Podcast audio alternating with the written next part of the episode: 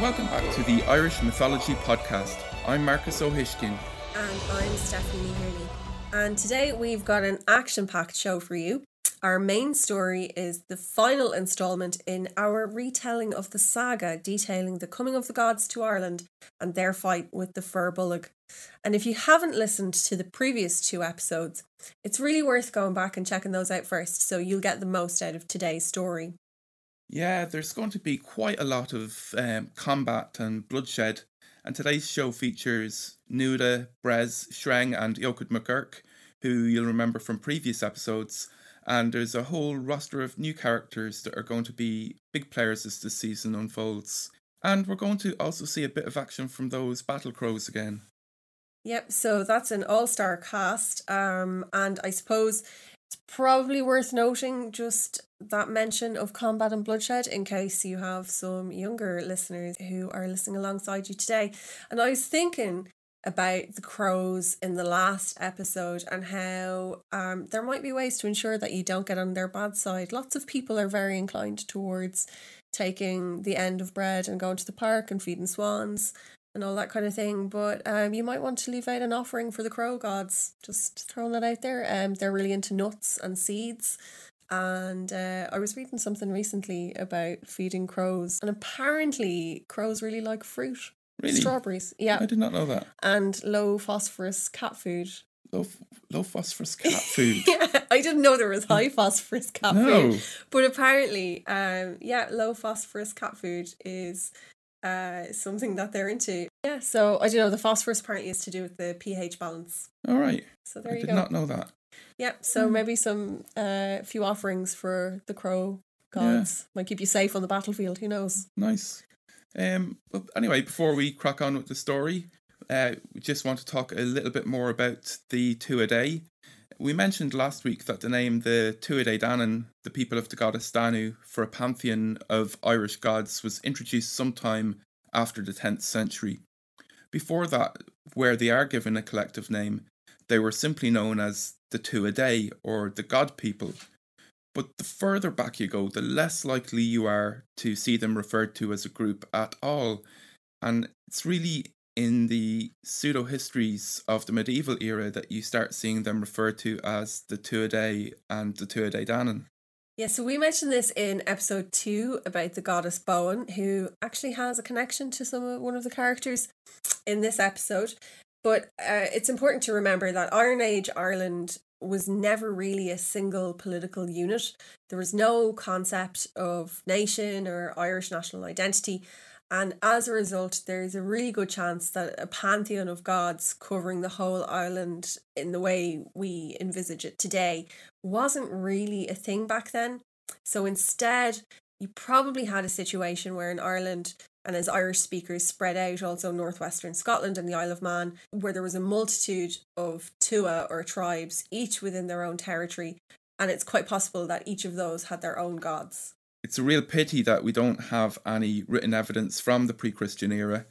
Um, our ancestors had this oral culture where you know stories and philosophies were passed down from generation to generation, and it must have been a really beautiful culture because you had this um this class of of person in you know Iron Age and early medieval Ireland, um, Nephili, the poets, and they would have learned their stories in verse. It would have been passed down from generation to generation, and each one would have added their own little flourish here and there.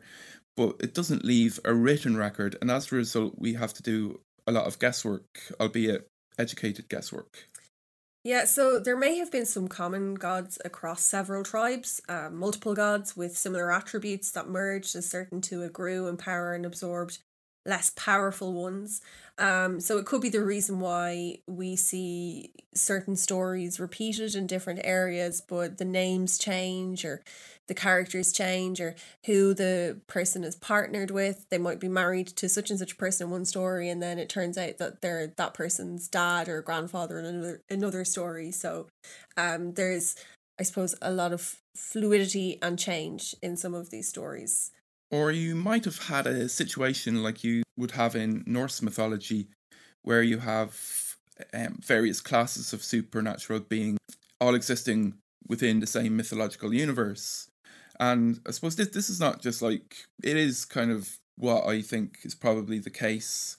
Um, it's not just me who would say it. I've you know read it in several places, but I can't remember from from who. But the most common uh, way to look at it is there in Norse mythology. You have the Aesir and the Vanir, who are two pantheons of gods who sometimes fight against each other and are sometimes allied, and that, that's often often compared with the the Tuatha Dé, and the Fomorians who have that kind of relationship.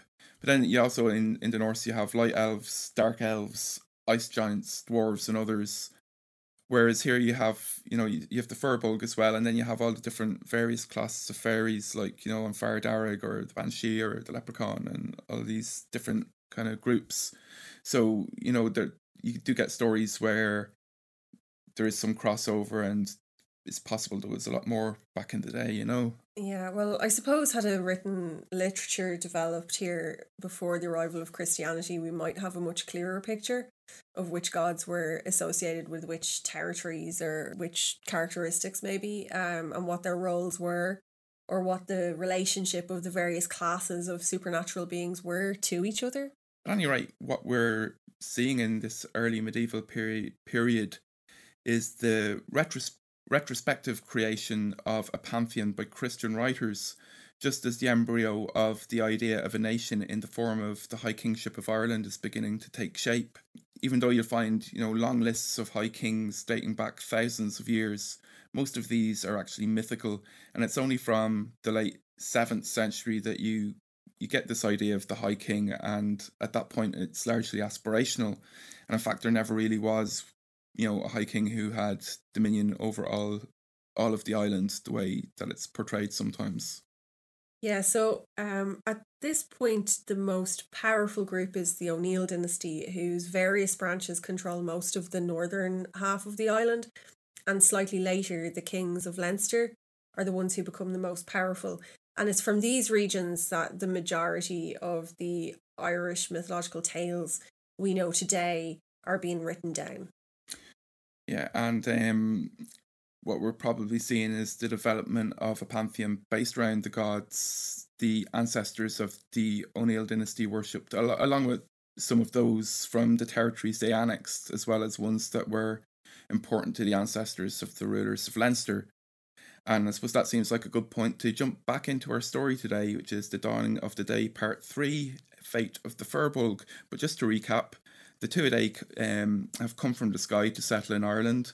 Shreng, who is the champion of the Firbolg, goes to suss them out, and the Tuatha representative Brez tells him that his people are willing to settle for half of the island and a peaceful coexistence with the Firbolg.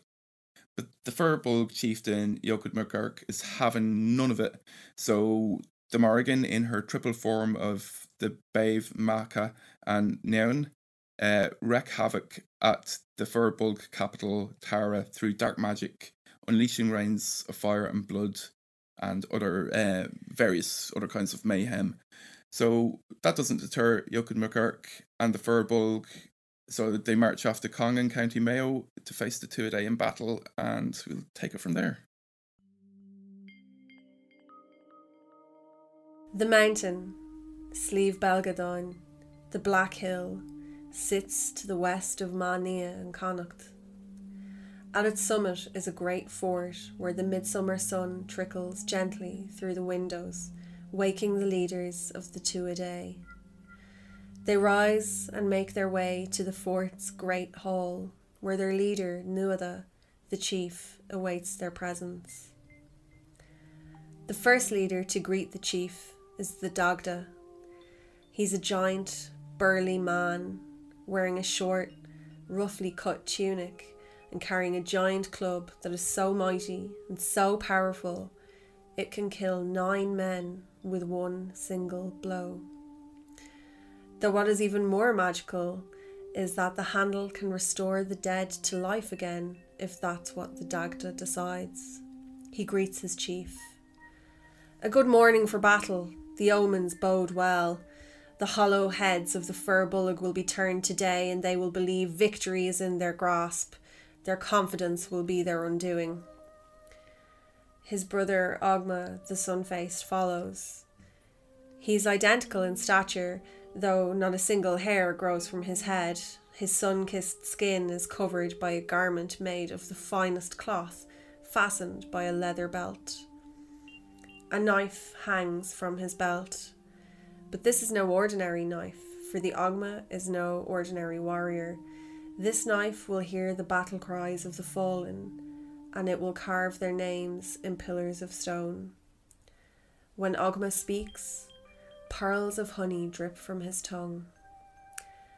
Brothers, this glorious golden morn marks the day the hills come alive with divinity, when every mortal who gives himself to the vision of the Tuatha Dé and help sweep away the old order will be rewarded in the new world that comes after.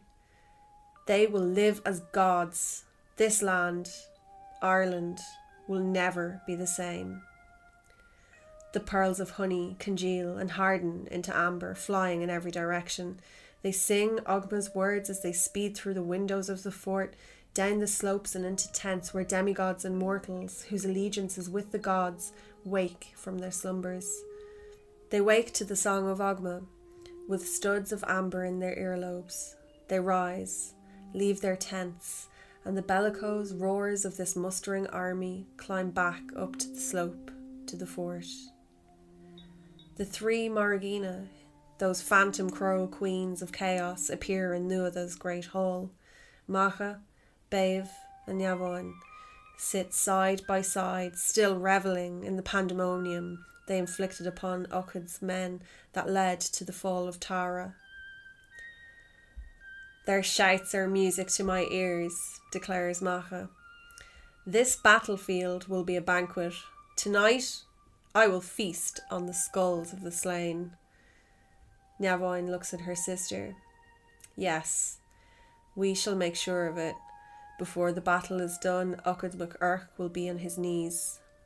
The babe's mouth opens fully wide, and a terrifying cry emanates from her chest. The cry travels on the wind from the fort down the slopes towards the Firbolg camp. We will fly west with their souls to Chocdoon where the dead reside, my sisters, Bave says. Brez enters the room, flanked by his mother Eru and her sisters Banva and Fowla. Nuada stands to speak, surrounded by his hall of divinities. The gods are rapt as they wait for the words of their great chief. My high and exalted king, the battle shall soon begin. Victory has been prophesied but we must not let that turn our heads. It will take every ounce of strength to win, so our strongest champion will lead. Brez puffs out his chest and lifts his foot to step to the fore. He stops suddenly as Nuada concludes his rising speech. Ogma of the honeyed tongue, man of strength, the honour falls to you. It is you who will lead us to victory in this battle. Brez's lip curls, his fist closes, and he holds his breath. Eru places a hand on his shoulder and whispers in his ear as Ogma's supporters cheer and bellow for their hero leader. Be patient, my darling son. Soon your time will come. The Fir Bolg are awakened from their slumbers by a blood curdling wail. It enters them not just through the ears, but through the pores of their skin. It becomes a thousand needles and pricks their flesh from within. Chaos ensues as soldiers, sorcerers, and nobles rush from their tents to find the source of the scream. It is nowhere to be seen, yet its presence is visible everywhere and the sight that they actually behold is equally as frightening. For upon the slope of Slieve Belgadin, upon that great black hill, the Tuatha Dé's army forms legions. It is twice the size it was the night before. Shreng, the champion of the Fir Bolg, who had met with Brez of the Tuatha Dé not so long ago, moves quickly through the ranks to muster the troops. Their numbers have grown. They are now equal to ours. Hasten to your battalions. The fight is upon us. Fahak, the poet sorcerer, stands with Okid, the Firbolg chief, as the army prepares. Oh, the honey tongue has seduced the men of Ireland, lured them to the invader's side. They march upon Macnia with splendour and might, and their Macha will thank them for the feast they prepare. Many's a head will roll on this plain today. The Firbolg army gathers and advances upon its foe on the mountain. The Tuatha face them from behind a wall of shields. One of the Firbolg battalions is led by Sonia. His men charge, eager to get within thrusting range with their mighty spears. On the Tuatha side, Ogma shouts a command and their battalion grinds to an immediate halt. In the middle of the line of shields, a gap appears, like parting waves, and the Dagda emerges. The Dagda has nothing but the clothes on his back and trusty club on Lorg Mór. The Dagda eyes the Firbolg, knowing what will happen next. Slánja's band accelerates, unimpressed with the Tuatha Dé show of strength. He makes eye contact with the Dagda. I will put my spike right through that brute's heart. I will break their shields with their bones and slaughter them where they stand. The Dagda laughs at this performance, and his laugh creates a gust of wind so strong that it cuts the speed at which the Firbolg advance by half. As the Firbolg struggle to run against the wind, Dagda grips his club with both hands and swings. The club travels in an arc from his waist, over his head, and down, down. The club connects with the ground, and it rumbles. Topsoil subsides and fissures appear in the rock below. A great crack runs from the feet of the Dagda to the heels of the rearguard of Sonia's band. The crevice opens wide and deep, and the Firbolg band is swallowed within the earth, leaving only their screams behind. Ogma shouts, Advance! The Tuatha army and the remaining Firbolg band rush to engage each other. Metal meets metal, metal meets flesh, spears break bones, swords plunge through sinew, pierce organs, Faces are slashed, skulls are smashed, pieces of beings litter the landscape. By the end of the day, hundreds have fallen on both sides. Hundreds more nurse wounds, and despite the Dagda's early efforts, the Firbolg come off the better. The Firbolg troops march back to their camp, singing songs of victory carrying the heads of slain Tuatha enemies as trophies. The sound of their celebration is audible from the Tuatha's fortress, where the physician, Dian Cécht, refreshes the wounded with the water of his healing well. The doctor restores life to those men who have not lost their heads. On the second day, a different tale is told. The Tuatha, almost restored to full strength, are led by Ogma's swinging blade. As Firbolg heads roll along the ground, they realise they must regroup outside the range of Ogma's sword, whose arc travels the length of a rainbow. Just as they think they are safe from the blade's hook, the slender spears of the Tuatha begin to fall like icy rain from the summer sky. There is no time for them to react and raise their shields above their heads, and one third of the men are pinned to the soil.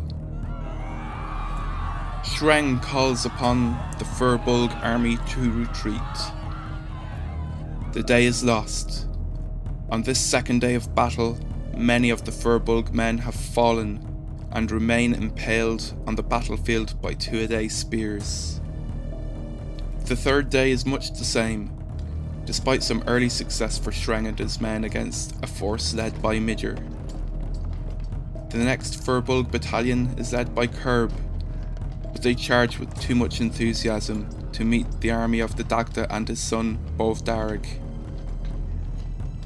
A red crow circles in the sky as the Dagda takes Curb's head clean from his shoulders with a single blow of his club. Bovdarg and his troops create a lake of blood in the gorge created by the Dagda on the first day of battle. That night, while the Firbolg lick their wounds and analyse tactics, the Tuatha Dé feast and make merry. Ogma is the toast of the gods, and Nuda sits back on his throne, looking pleased with the result. But within earshot of Nuda, Brez says to Mither the Proud, Ogma surely is the greatest warrior of the Tuatha. He will make a great chief some day. Brez and Mither slam their mugs together and drink. They drink. They drink. Nuda does not react or indicate that he has heard, but the thought weighs heavily upon him. And then the fourth day dawns, earlier than the day before. It is the longest day. The Tuatha Dé, buoyed by two days of victory, rally in front of their fortress. Govnu the smith hands out fresh weapons from his magical forge, and Ogma takes position to give a speech when he is interrupted by Nuda. The war chief speaks. Today I will lead. Today we finish this. Below in the Firbolg camp, news reaches Ohid of Nuda's plan, and despite the protests of Shreng, he announces that he too will fight today. By the time the Firbolg army is in formation, the Tuatha force, one great wall of shields, makes a furious charge with their venomous weapons. As their battalions fight, their seers and sorcerers stand on pillars of rock, assisting through spells and illusions and trickery and the greatest of their magicians, the three Morrigan crows of battle, circle the field, searching for Ohid McKirk. The two armies meet with a crash. Swords hit shields, spears are thrust into flesh, twisted into organs, compounding the agony of their victims. The searing hot blades of Govnu's latest swords cut through the thighs of Firbolg yeomen. First, boiling their blood, then turning it to vapour that blinds their comrades coming from the rear. By noon, the numbers on each side have thinned, and streams of boiling blood flowing to the lake made by the Dagda and Bovdarg. Nuda and Shreng finally come face to face. Shreng does not hesitate. He deals nine blows on the shield of Nuda. Nuda replies with nine of his own. Each warrior deals blows of doom. Some fall on shield, creating cracks. Some fall on flesh, opening wounds. And finally, their shields smash. The two warriors circle each other, wait for the moment to strike, to end the fight. While all eyes rest on Nuda and Shreng, another combat takes place. Ohid McGurk and Brez trade blows. Splinters of shield fly with each sword stroke, but the shield of Brez is the first to break. It snaps in two, and the blow knocks him to the ground. Ohid raises his blade to finish the duel. The battle crows glide overhead. The fight between Nuda and Shreng continues. The two warriors swing their swords with fury at one another. The weight of their feet as they charge at each other turns hard ground to soft turf, and there is no sign of one or the other gaining an advantage until a terrifying screech fills the air. Nuda looks up, distracted. Shreng's focus remains. He swings his sword at Nuda's outstretched arm, cutting through the flesh, shattering bone, severing it at the shoulder. Nuda, the great war chief of the Tuatha, falls to the ground, landing beside his own arm.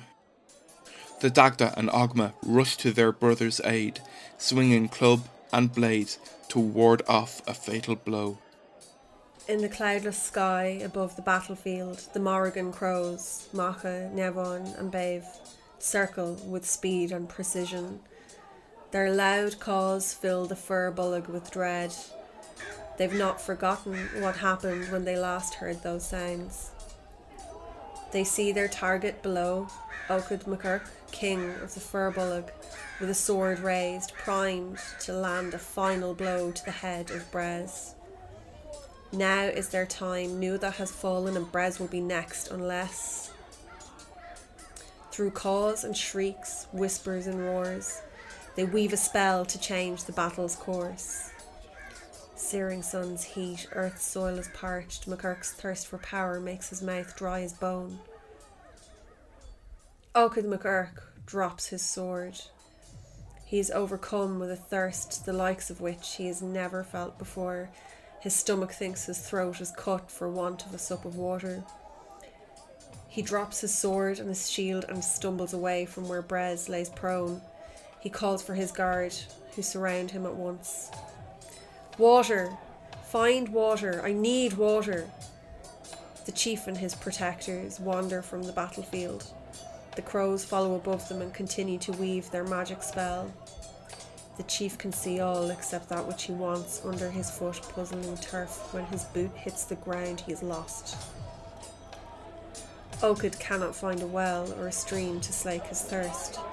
Running and running, fueled by his thirst, desperately, he rushes ahead of his armed escort, but when he turns around, everyone is gone.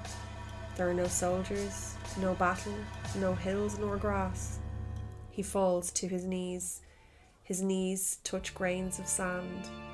In the desert silence, the level sand stretches as far as he can see. He whimpers. He cries, or at least he tries, but there is no moisture in his body to create tears. His skin burns, blisters form, and then he sees them the crows. They swoop down upon him, pecking his blisters with their beaks, slashing his seared skin with their claws. He shields his eyes with his hands. The air cools. The attack of the crows has ceased. He uncovers his eyes. Okid kneels on the battlefield, his royal guard dead around him.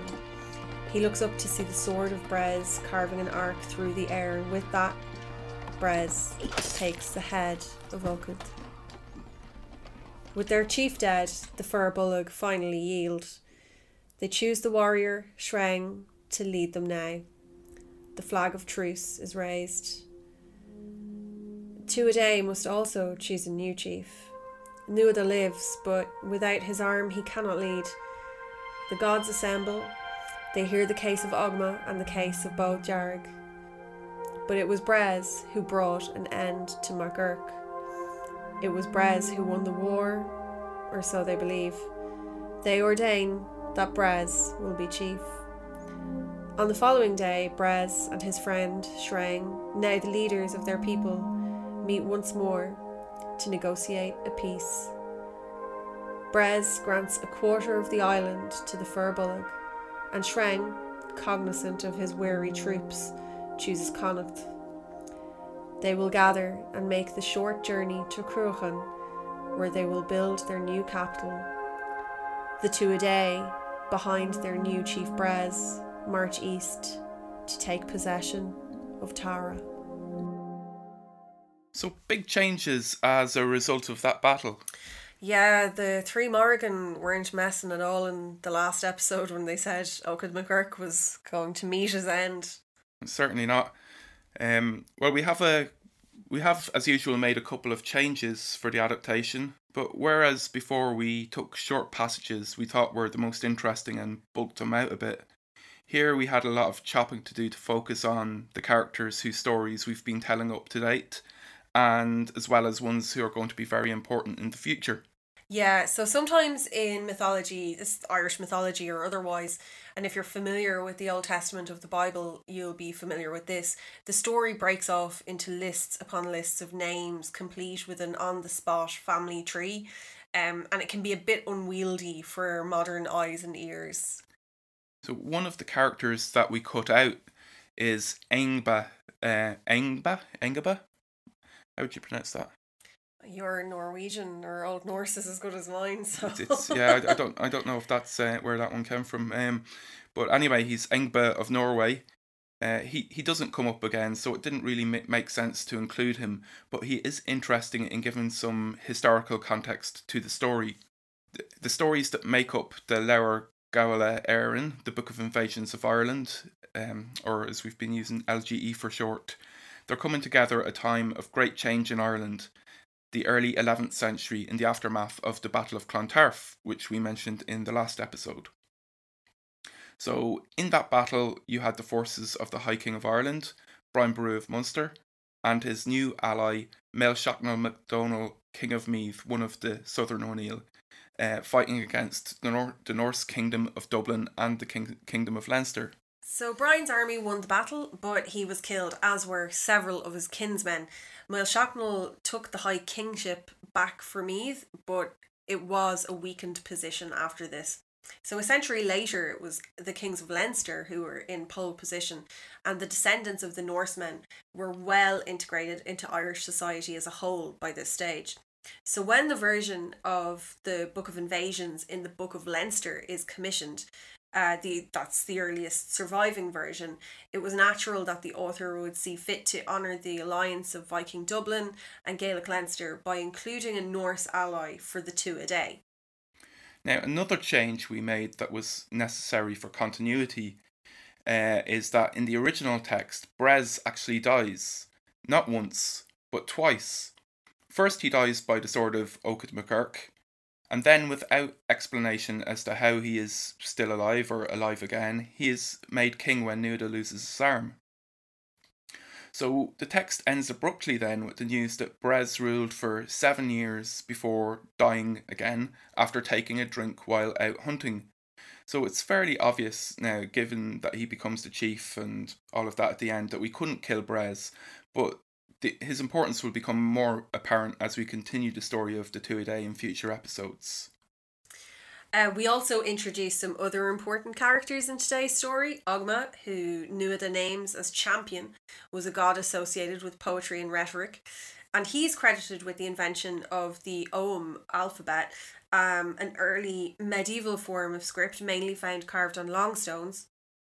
And we'll go into Ogma and the alphabet in a lot more detail in few, in a few weeks. Uh, the other major character we introduced here is the Dagda, whose name means the good god.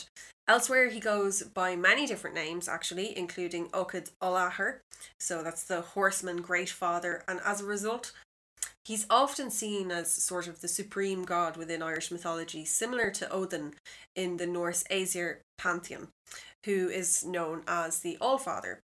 Um, and now you know what Eochaid means too. Eochaid mac Eirc is, is not the only one. In fact, Bres's full name is Eochaid Bres.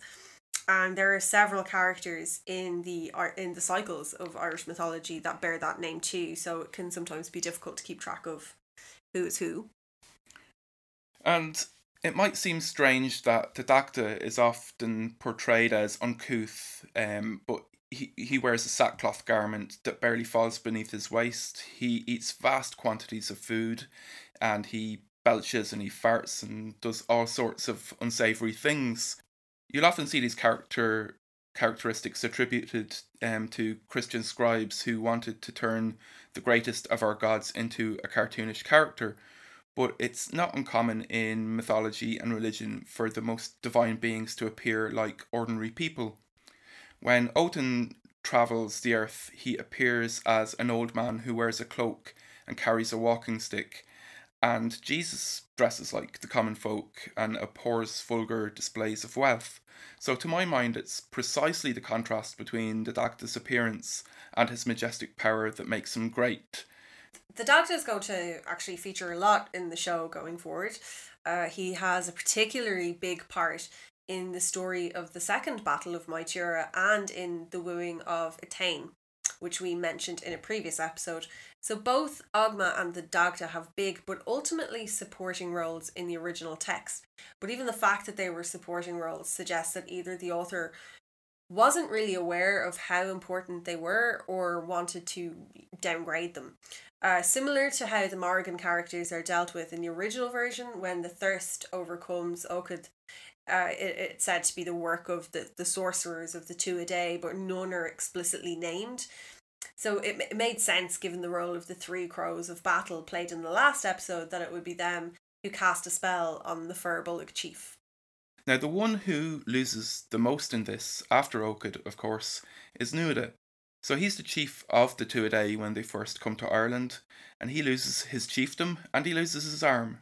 In fact, it's because he loses the arm that he can no longer rule, which I suppose is a bit problematic in our day and age, but limb loss is a repeated theme in world mythology. The earliest known mythological amputee is Queen Vishpla, who, in a 3,000 year old Indian poem in the Rig Veda, loses her leg in battle, and the gods then assist her by giving her an iron prosthesis. Uh, so, minor spoiler here. Uh, if you don't know the story of what comes next, you might want to skip ahead 30 seconds. But Nuada also gets a prosthetic arm, uh, and it's one made of silver, from which he gains the, the name Nuada Airgetlám uh, it's Nuada of the silver arm or silver hand, um, airgead being the, the word for silver and lámh being hand. Uh, and in Welsh myth, you have um, Lludd Llaw Eraint. I'm very sorry to any Welsh speakers out there if I have absolutely butchered that. But anyway, this guy is also of the silver hand, uh, who is believed to be a later mythological version of a god called Nuad and you can see the resemblance there to the name Nuada and an even earlier god in pre Roman Britain called Nodens. So, as we mentioned in the last episode, it is probable that Nuada was a god of war. Now, personally, I don't like committing to attributing roles to the gods unless they're attested in contemporary literature, and we don't have any literature contemporary with the worship of Nuada. However, we do have a bit of evidence that Nodens was a war god. The Romans never conquered Ireland, but where they did go, rather than suppress the native religion, they would associate local gods with their own. And in Gloucestershire in England, which is quite close to the Welsh border, uh, there are ruins of an old temple dedicated to Nodens, and there's a bronze plate with an inscription that, when translated, reads To the god Mars Nodens, Flavius Blandinus, the drill instructor, willingly and deservedly fulfills his vow and you, as you probably know, Mars was the Roman god of war. And then you have uh, Tyr in Norse myth. He's a war god who the Romans also associated with Mars. So much so that he gives his name to Tuesday, while in Romance languages, as well as in the Irish language, the name for Tuesday is derived from the name of Mars. So it's Mardi in French and Mart in Irish. Tyr is also famous for losing an arm, though in quite different circumstances to Nuada. When it's prophesied that the giant wolf Fenrir will kill Odin at Ragnarok, uh, the gods devise a plan to bind the wolf with uh, a substance called Gleipnir, and it's meant to be like the strongest material ever known. And they convince Fenrir to, that this is like a test of his strength and they tell him that they'll release him afterwards after they bind him. But Fenrir demands that one of the gods place their arm in his mouth so that if he fails to break the Gleipnir, that the, and the gods refuse to release him, then you know he'll take the hand off him literally. Yeah, and it's Tyr who volunteers, and I found this a bit sad because Tyr and Fenrir are actually best friends up until then. Um, Tyr is the only one who plays with the young wolf and has done so since he was a very small pup. Well, small in uh, as small as a giant wolf can can be. Um, but what does that all mean? Well, it shows that these war gods are always willing to sacrifice themselves for their people. Uh, in cultures where war was important, it was a, a way of encouraging sacrifice among those who took up arms, which I suppose is very convenient you know, if if your whole thing is you want young people to go out and die for to support your rule, but it also represents transformation and overcoming adversity. The most famous modern example of this is Luke Skywalker, who loses his hand to Darth Vader in The Empire Strikes Back, and then gets a prosthetic hand uh, and goes on to become a great Jedi Master. So the message in this sense is that you know heroes make sacrifices, but sacrifices make heroes. And speaking of heroes, uh, Sreng is probably the unsung hero in all of this, actually, because throughout the saga, he's been trying to convince Eochaid the whole time to make peace. But when war uh, becomes inevitable, he's there fighting alongside his people and fighting the great war god Nuada one on one, and he ends up leading his people. And up until the 17th century, actually, there were written records of people in Connacht uh, claiming ancestry from Sreng. The story itself, as we mentioned, has that Connacht association. It's called the First Battle of Moytura in the in the main text we find it. The more famous and probably older story, the Great Battle of Moytura, sometimes called the Second Battle of Moytura, is generally set in Sligo or Leitrim, depending on who you ask. But this story is set near Cong in County Mayo. Yeah, and what's stranger still is that at the beginning of the story, the place is called Mania, uh, before it changes later on to Moytura. But regardless of names, I suppose the landscape around Cong is littered with sites that are deeply associated with mythology. So there's a cairn on a byroad between Cong and Ballinrobe that's called Ochi's Cairn uh, which local myth maintains is the burial place of Eochaid mac Eirc. Um, if you want to go and pay your respects, I guess. And you'll actually find stone circles and passage graves and ring forts all over the place in that neck of the woods. And those sites can be dated from the Neolithic through the Bronze Age and right through to the Iron Age. So you would have had a long history of sites of power being built, abandoned, and then being replaced by newer ones, which is the perfect breeding ground for myth. And actually, I'm going to include it in the show notes. There is a an article by Oscar Wilde Stahl actually about the landscape around Cong and uh, the first battle of Moytura. What's his name? William was it?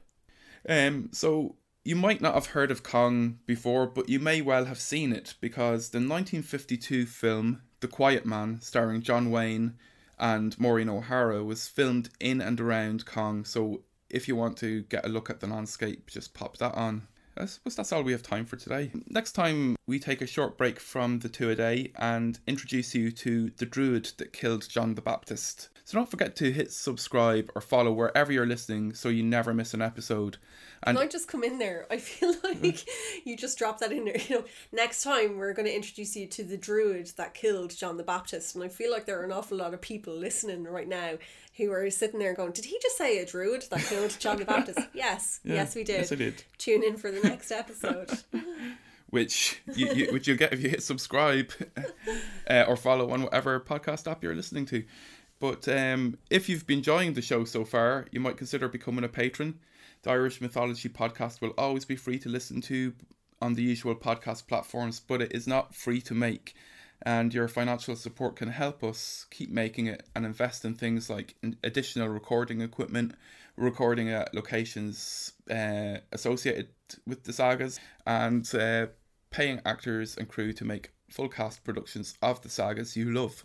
Now, there's a range of benefits at different price tiers, and for just €3 Euro a month, you can get early access to each episode, longer cuts of each episode from next month, story scripts for, for every episode, and links to art and maps so you can place yourself in the middle of the action. And so go and have a look uh, at patreon.com forward slash Irish Mythology Podcast. And you can find us on Twitter at Irish Mythology P, on Facebook, Irish Mythology Podcast, on Instagram, Irish Mythology, at Irish Mythology even, and online at irishmythologypodcast.ie. And if you're listening on Apple Podcasts or another platform that includes ratings and you like the show, please do us a favour and give us a five star rating. Um, it helps us reach a wider audience. You never know with your Patreon sponsorship, I might be able to buy myself a copy of The Quiet Man. and if you're feeling really, really, really thirsty, don't worry, you're not Eochaid McGurk losing on the battlefield. You just want a drink of water. Stay hydrated, wash your hands, Be safe, and we'll see you next time. Slán libh agus beannacht libh galéir. Uh, we'll see you next time on the Irish Mythology Podcast. Slán, thanks for listening.